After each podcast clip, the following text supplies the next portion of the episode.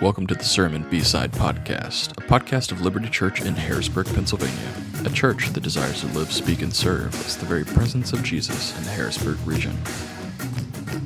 Sermon B-Sides is designed to be a resource to help us deepen the conversation about this week's sermon and answer questions that would be helpful to accomplish our purpose.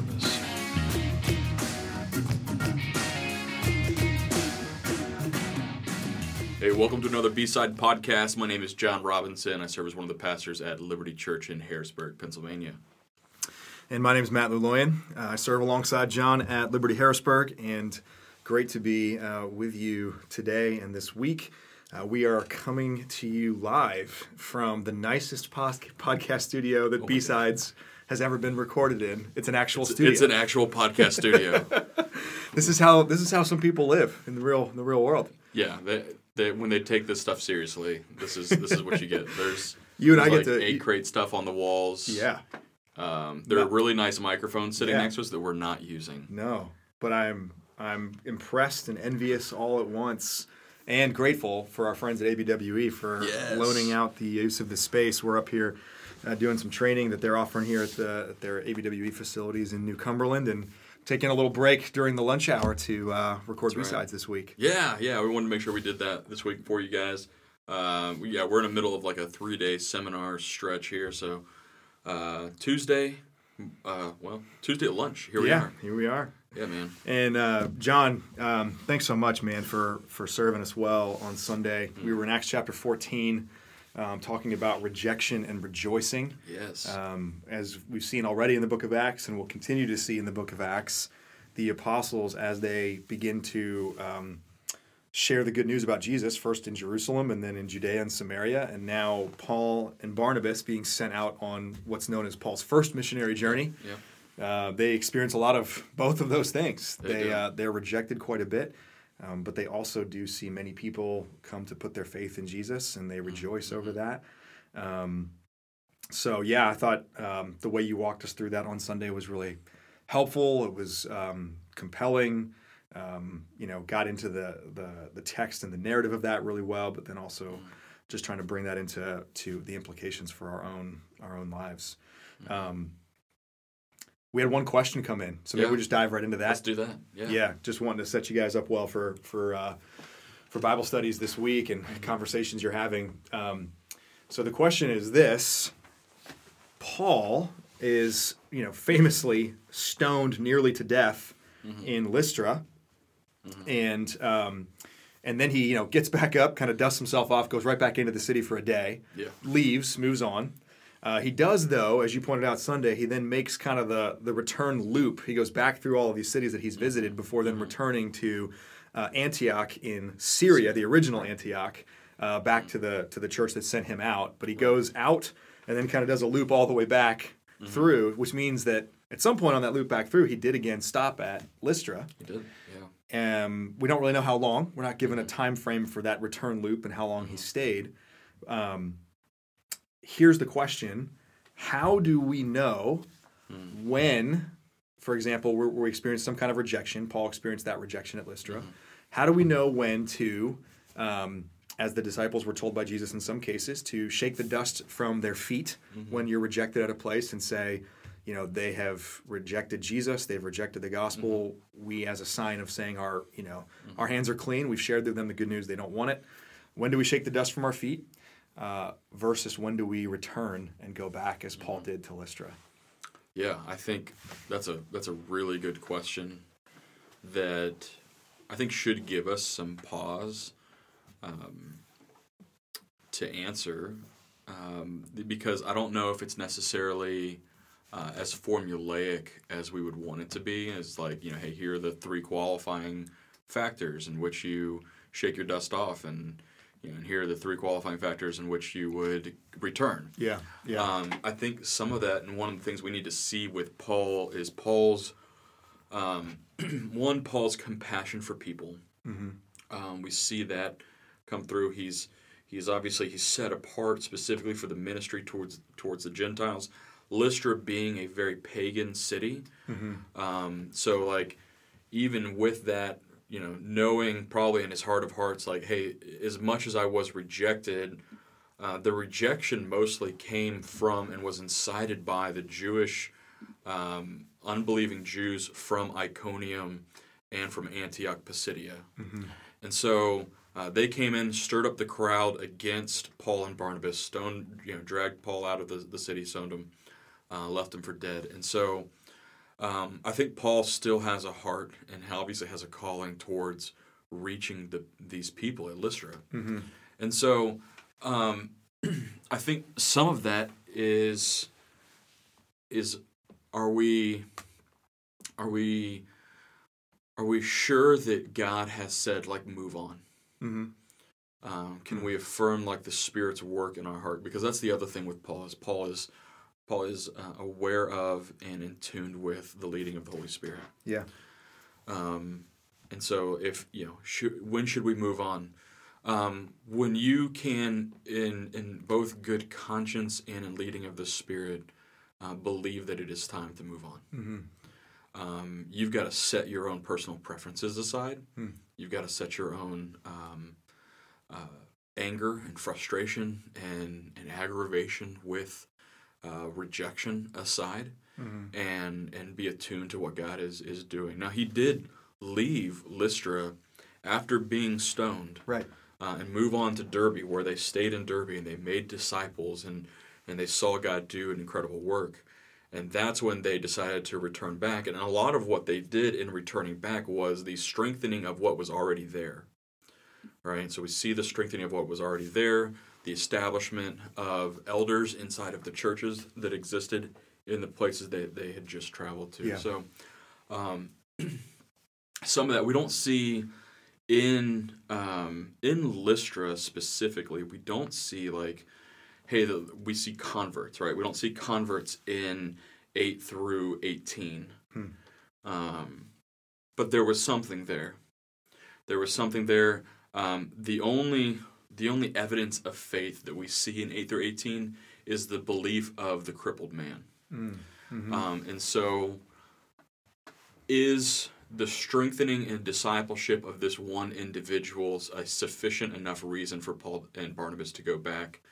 I think we need to say yes. So, like, what can we look to? What aspects of small faith can we look to that needs to be strengthened, that needs to be reinforced? And at this time, Paul and Barnabas and the men that were with them were the only ones. Like, they're the only Christians in this region of the world that came into Lystra, and so. There's a heart for these people. There's a heart for them to know and believe and trust in the message of the gospel, to grow in that and to establish a church. And so, yeah, I think that that's really good. A really good, way to unpack that too, John. That Paul also and Barnabas were apostles and therefore had a different calling than, for example, the elders that they appointed in every church as they went. I think when you said there too, a lot of their return visits, and this is true of Paul in multiple missionary journeys, is that he goes initially one time and stays varying lengths, mm-hmm. usually not particularly long, usually a matter of weeks or months. There's one famous instance that we'll get to when Paul goes to Corinth. I think it's Acts chapter 18, where the Holy Spirit specifically says, I have many in the city who are mine, stay here, and he stays for 18 months, which for Paul is like a record in one place. But often they're only there for a short period of time. The initial visits seem to be much more characterized by evangelism, mm-hmm. people coming to faith in Christ. Yeah. The return visits seem to be much more about what we read there in chapter 14, verses 21 and 22. Mm-hmm. They'd made many disciples themselves. Then they that's in Derbe. Then they make the return loop to Lystra, to Iconium, to Antioch and Pisidia. And then it says in 22, as you point out, strengthening the souls of the disciples, encouraging them to continue in the faith, verse 23, and appointing elders for them in every church. Mm-hmm. Which, so we can assume at that point that there were at least some Christians in each of those places from their initial evangelistic visit that they're returning to some expression of the church, mm-hmm. appointing elders there. And even the difference, so absolutely the discernment of the Holy Spirit, when is it time for us to move on, or when is it time for us to stay? Mm-hmm. Also recognizing that, certainly unique from Paul and Barnabas, and none of us are apostles in that sense, mm-hmm. Some of us would have, what we might call like a lowercase a apostolic gifting, right, where God has gifted us, called us to do more of this kinds of ministry, where we go multiple places over the course of our lives, see people come to faith in Christ, raise up other leaders to leave behind us. Many of us, I'd even maybe argue most of us, that aren't specifically gifted with that ministry and gifting, have more of that, like the, which we don't actually get to hear a lot about in the book of Acts, is like, okay, well, what about all those elders who stayed behind in every church that were there to strengthen long term? Because they were there for, at least many of them, I would imagine, for the long haul, for perhaps the rest of their lives, not moving on, not shaking the dust from their feet, strengthening the church, seeing, we assume maybe, over time, many more people come to faith in Christ. Yeah. And so that's where I think it's... taking that additional layer into consideration when we wrestle through our own callings in life, to say, you're probably called to hang in there with people and not shake the dust off your feet, the way that the apostles were when they were going to make these initial beachhead, inroads to certain cities that had never heard the gospel before. Yeah, that's right, man. Like, just knowing myself, knowing people, like, we are more apt to hit the eject button before we need to or should. We have a tendency to do that, give up on people. It's a hard situation. Rejection is hard. Dealing with people's responses to the gospel is going to be hard. And so for us, we just want to hit the eject button and kind of go like, hey, look, we've been rejected. Let's move on to the next one. Whereas... we don't see that consistently throughout Scripture as the way in which God pursues people. Looking at the shepherding heart of Christ, he does leave the 99 to go after the one, the one who has, in essence, rejected the shepherd, gone on their own. And so I think that's important for us to do that. And even to the apostolic aspect of that, we even see like Paul and Barnabas, they're referred to in verse 4 as little a apostles, more so I think towards like the apostolic aspect of their ministry. Paul, we would probably clarify, would be probably a capital A apostle, but when it says apostles, it would be Barnabas and probably those who are with them. We do see kind of like this plural use of language when it comes to like the brothers standing around Paul, right? Verse 20, when the disciples gathered around him, so like they're gathering some people with them. Some of them probably have little a apostolic giftings. To go and plant and do, but so much of that also needs to be not just go in and plant something and leave it, but like go back and strengthen that as well. And so, I didn't get really a chance to jump into like that verse 4 apostolic aspects of Barnabas and those who are with them, but. No, that's, well... A couple commentators were, like, making that a bigger point than than our time allowed and the heart of the message would permit. Yeah. So. No, that's right. And there is, it just continues to strike me as we go through the book of Acts how there is no set formula. There's certainly intentional thought and strategy, in some sense, given to these decisions about where to go. There's absolutely a dependence upon the Spirit, the Spirit speaking to Paul and guiding and Barnabas and guiding their steps. It came up a couple weeks ago too where, Peter back in Acts 5 when he's set free from prison immediately goes right back to the temple and starts preaching again. Yeah. Then when Peter's imprisoned in Acts 12 and set free, he... Goes flees. He disappears, and so there's he goes to the door, at John Mark's house, or John Mark's mother's house, right? It was Mary's house, but then then he bails. He's gone 2 years. You don't hear from him for 2 years. So the same kind of question, right? When to flee, when to go right back. Yeah. Even Paul, like, he gets back up and goes right back into Lystra for a day to kind of go like, hey, I'm still alive, I'm still here. Yeah. And then he leaves. So certainly what you said about having, like, keeping in step with the Spirit and having that sense of what is God doing here as best as we can discern it, and let's keep in step there. Yeah, I think that's something we need to continue to both see and internalize in our own lives is like so much of Acts is about the following and the work of the Holy Spirit. Mm-hmm. Let us not be so verbose in our confidence of ourselves that we are neglecting the work of the Holy Spirit and the leading of the Holy Spirit. Like, that's the only; those are the only things that are actually going to sustain us and make a difference. Mm-hmm. Like, we don't make disciples; it's the Holy Spirit that does that. We don't save people; it's the Holy Spirit that does that. We get to play a role in that. God uses us, but He uses us through the power of the Holy Spirit and the working of the Spirit there. So that's good. So giving close attention to prayerful consideration of, even in the midst of rejection, the work of the Spirit in our own lives, and desiring that for other people as well. That's good. So rejection was a huge part of this. The other part was rejoicing. And you pointed out, John, especially there toward the end of your sermon, just many of the things to still see in this text.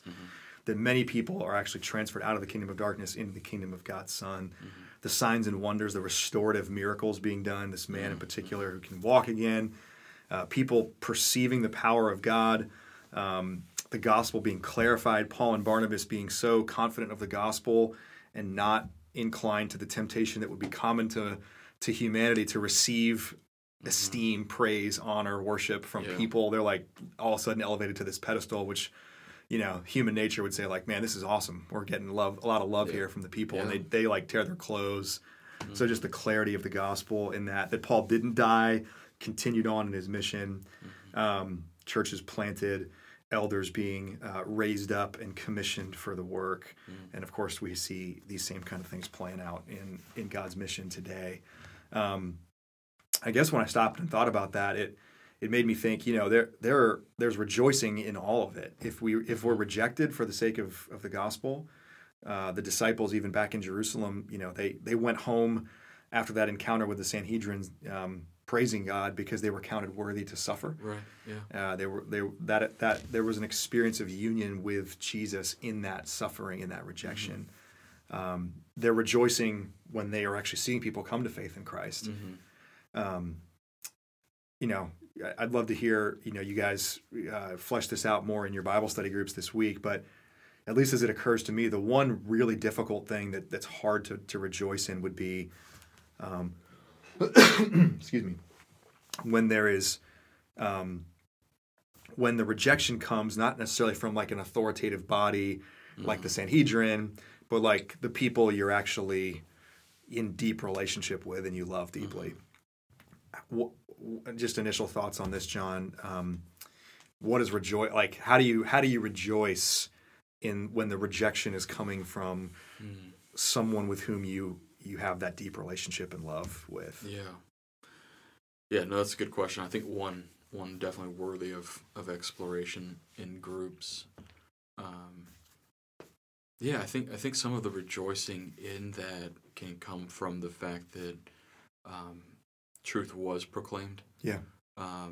There's an awareness to the gospel, like the Romans talks about how they are without excuse, and that's even just with both general revelation, like revelation of like God's existence in the created order of things, but also in specific revelation that God has come. Like we are bringing good news to people, whether they accept that or reject that.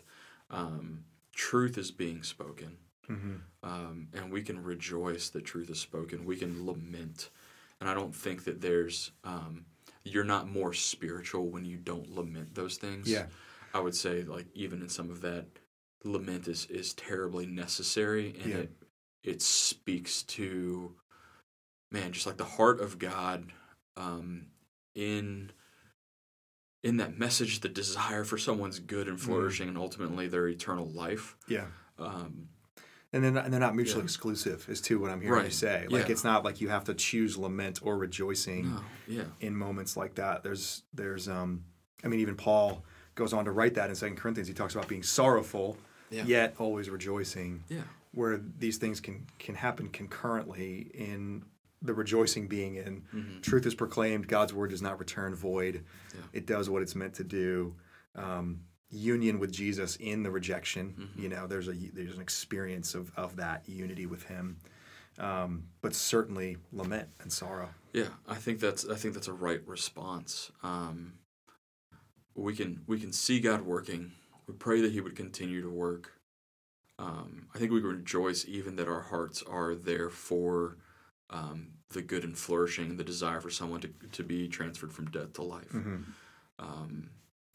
But I think lament, sorrow, anguish are right responses. They're very in tune, at least, if you struggle with that theologically, just know that like those kind of responses are theologically appropriate as well.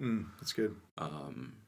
We see this in Paul. I read from Romans 9, where Paul is wishing that he was accursed for the sake of his kinsmen. Mm-hmm. That is a lament coming from a deep place of love for his people. And so that is right and good for us to experience some of that in the rejection. But Paul does not stay in that. He also moves into confidence in the gospel, because he has a big God theology. Yeah. Yeah. He has a view of who God is that is grounded in confidence in who God is and his saving work, and that there will be people who are Jews who come to faith. Yeah. For us, there are family members who can come for faith. That doesn't mean that we we just write these people off and we're done with them. Mm-hmm. But may that compel us even more to desire their salvation. That's good. Well said. Yeah, well, hopefully, guys, that gives you some good continued thoughts to process and wrestle with, and some opportunities to talk more this week with your Bible study groups. Looking forward to being back with you this coming weekend in Acts chapter 15 and the Jerusalem Council. We get into that a little bit this weekend. Thanks for the time this afternoon. Yeah, guys. Hey, good to be with you. If you have any more questions, feel free to send those out. Hope you have a great week. There's some Bible study groups. We will catch you later.